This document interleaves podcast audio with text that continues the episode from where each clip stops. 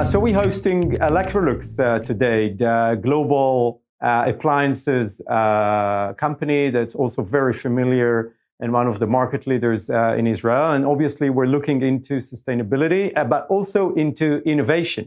And we have with us today Tov Tove Chevalley, the head of Electrolux Innovation Hub and also Vanessa uh, Butani, the head, uh, the vice president for sustainability.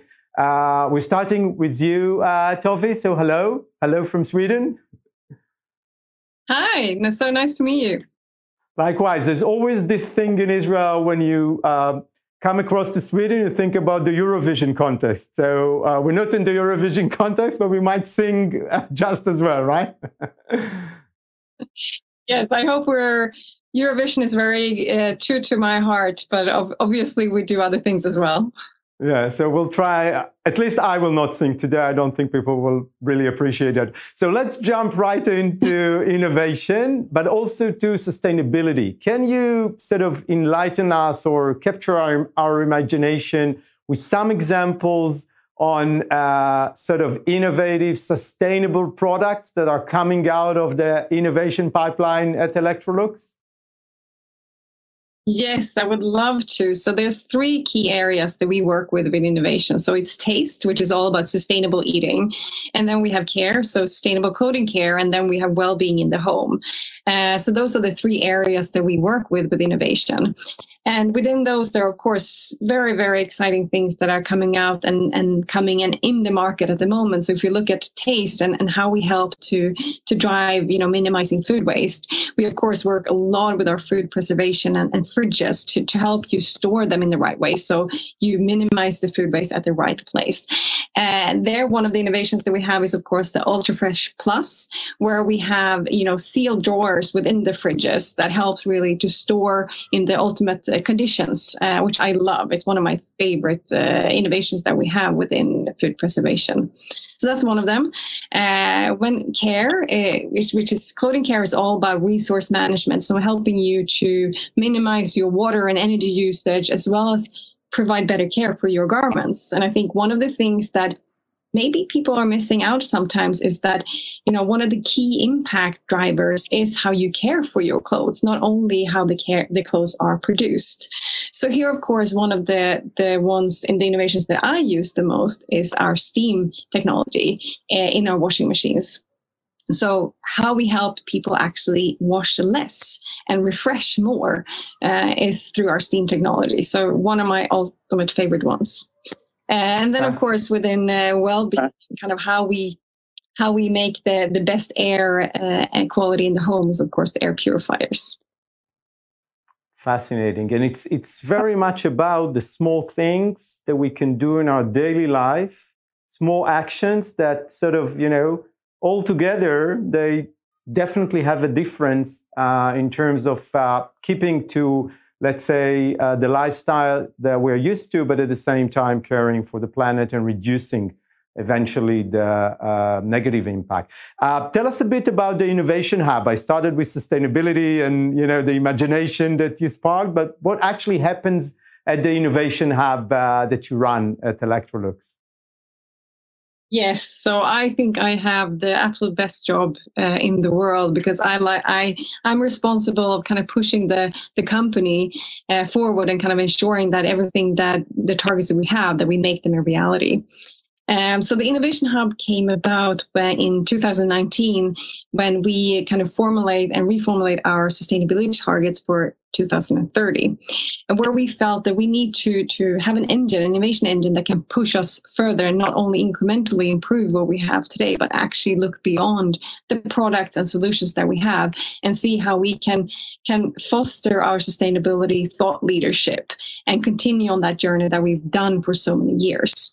Hence that's why we created the innovation hub which is both a physical place but also a mental uh, model and a, and a culture driver within the company to make sure that that we always push ourselves beyond what we do today. Um, so that's how we came about, and, and we really do we do three things for the company: is that we we do foresight and we look into the the future and kind of where are the biggest shifts happening in the world. And then we help the company to set those innovation strategies on a on a long-term horizon. So where do we see growth coming and and how can we drive that growth in a sustainable way? And then lastly, we help the company to explore and test and learn about these areas before we can scale them.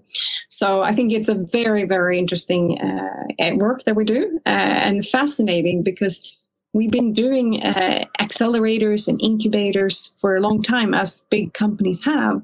And i think that the, the, the nugget that we found in, in this term is that we're connecting not only experimentation and incubation of new ideas but we connect it directly to our innovation strategy which i think is, is very interesting and, and, and very very powerful.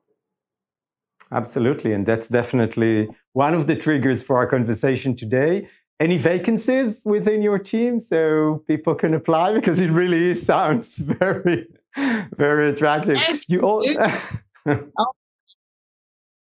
um, there's also you've reached out to young adults to sort of uh, connect innovation with the way that uh, young adults think the younger generation. That sounds fascinating as well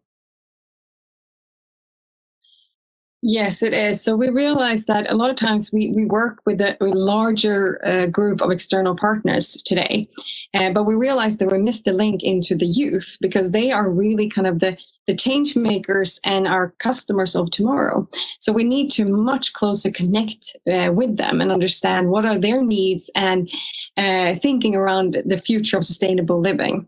Uh, so we reached out to them and did it in a couple of steps. Uh, so we did a, a, bigger survey with around 14,000 youth around the world and asked them, what do they feel about sustainable living in the future? And where do they see the responsibility lies? And, and what are the key things that we need to focus on? Um, so that was the first step. The second step that we did and still doing, which I think is, is even more important, is that, you know, we can not only listen uh, and really hear them, but we need also to to work with them. So we invited them in, and actually now we have a a, a team of eight young change makers that we co-create with, and they're part of our innovation process now when we look into uh, future innovations. Wow, and they do it as sort of what after school, or how does it actually happen? Yes, uh, it's been really fascinating now with uh, with COVID uh, coming in and actually kind of leapfrog progress in into make this happen. Uh, so we've been working with them after school and uh, on odd hours uh, to make sure that we the, we work with their calendars and make sure that it works with their schoolwork, of course. but they come in and they they had a seat at the table and they work with our designers and our R and D and and engineers, which is we've learned so much in this process. Wow, I would imagine it really goes both ways in terms of the opportunity and sort of fresh input that they bring, but also at the same time learning from sort of experience and how things are really um, get done eventually. Um, to sort of maybe to connect us and then invite uh, Vanessa in. What would you say are the drivers uh, that push, you know, the appliance industry, Electrolux, to sort of innovation and sustainability sort of connected together? Mm, very important uh, question to talk about, I think, because of course, sustainability is, is part of who we are. Uh, it's not a nice to have. It, it's it's really connected to to our purpose and what we believe in and what we believed in you know 400 years that we think is important uh, so that's the root cause then of course now more than ever with climate change and, and the things that are happening around the world it's very very important that that we lead this change and we continue to be the sustainable thought leader that we are and keep pushing the envelope faster uh, than before. Then of, course looking at kind of 10 year shift and where we see what the world is going we see as, as the industry as a whole and, and the appliance market, we need to make this change of not only improving our products and making them more sustainable, but actually helping people to live better and live more sustainably and changing behaviors you talked about before. If we don't do that, we will not stay relevant. So, of course, from a market and business perspective, it's equally important looking to our customers today, but also the, the youth of and change makers of tomorrow. It is crucial for us to stay relevant. We have to continue to push the envelope. So, of course, those are the three drivers that we have when we look into innovation uh, for sustainability. It definitely sounds very sustainable in terms of business strategy. I'm sure Vanessa will add up to that. And I think you've tapped on one of the crucial roles of businesses today to help consumers, to help the public sort of live better, but at the same time live more uh, sustainably. Uh, thank you very much, uh, Tove. Uh, so we now have uh, Vanessa Butani, Vice President uh, for Sustainability at Electrolux, joining us. Hi, Vanessa. Hello. Uh, so we've we've sort of heard about um, innovation and sustainability at Electrolux, and and let's take a sort of a step back to the overall strategy. You recently announced a shift from a sustainability strategy to a sustainable strategy, which connects the whole uh, strategy uh, deeper into the business, if I understood correctly. So, can you share sort of what it's all about? Absolutely. Thank you. Um, yeah, I mean, I think the core of it is that sustainability for us isn't just an add on, right? If you have a sustainability strategy over here, you can easily take and say, okay, we're done with that. Let's keep going now.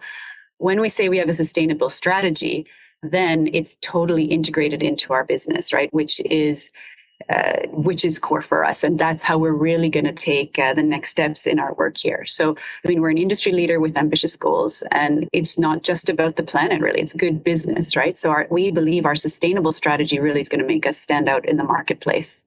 Um, and integrating that into business um, is is how we do that, and we frame it in something we call our For the Better 2030 platform, um, where we have three pillars where we talk about better company, better solutions, and better living. Um, so better company is really about getting our own house in order, right? It's it's working towards carbon neutrality in our operations, making sure we have diverse and fair workplaces, uh, driving high environmental and social standards among our suppliers as well, um, and of course giving back to the communities around us. Then we have better solutions, which is really our products, right? Delivering sustainability throughout the life cycle of our products, uh, from materials to packaging and end of life. And then I see really coupled with that is better living, which is about enabling consumers to live more sustainably. And it's not just by choosing Electrolux, right? But in the way they use their products in their homes every single day, right? Um, and, and an interesting fact there is we know that 52% of consumers say that they're climate conscious, but they're not living as sustainably as they would like to. Uh, and we believe we really can help them live their values um, working together with us. And, and, and doing all of this, our For the Better 2030 platform is now setting up to get us to carbon neutrality in everything that we do across our entire value chain by 2050. So that's our plan. Um, and, and it's about you know the, the elements working together right? So uh, it's group operations it's our business areas it's the consumer experience and all the functions there. So all of the functions need to work together and, and that's why it's a sustainable strategy because we all have a role to play here um, and we're all part of it. And i mean we'll, we'll go deeper into the uh, better living better solutions or better solutions better living. But first i want to ask you has i mean what has changed in your role in your daily routine through the change of strategy if any changes sort of appear? Because that's i think it's interesting to understand uh, uh, what's the difference here. I mean it sounds promising. Yeah. Yeah i mean really it's just a change of words right? But, yeah. but it is so much bigger than that for us um, I think for me in my role, how it really changes is that sure we have a core sustainability team at Electrolux, right? But now I really need to make sure that we have 48,000 people on our sustainability team. Like that's that's everybody needs to feel like I have a role to play in sustainability. I have a responsibility. I'm proud to work for this company that's doing so much towards sustainability. So I think it's really to me uh, building that network um, and and, and making sure that everybody understands how can I contribute and what is it that I can do. And at the same time, it's also that we all are ambassadors for Electrolux for sustainability. So making sure that, that we know the best ways to use our products um, uh, and, to, and to make them the most sustainable as possible. So I, th- I think that's really the big difference is going to really get uh, get everybody involved and really be integrated throughout the organization and, and create that network. Yeah, it sounds pretty. I mean, going out of a silo to a more integrated approach, uh, your role, I would imagine, involves a lot of being a connector and integrator, as you mentioned. So, uh, I mean, good luck with that. I think that's definitely where we need to need to head. There was a phase, by the way, when people said we don't need sustainability officers uh, once we get sustainability into the overall strategy. But you're very much emphasizing the essential role that you need here for integrators and connectors. Um, anyway, going back to yeah, you want to comment on that? Go ahead.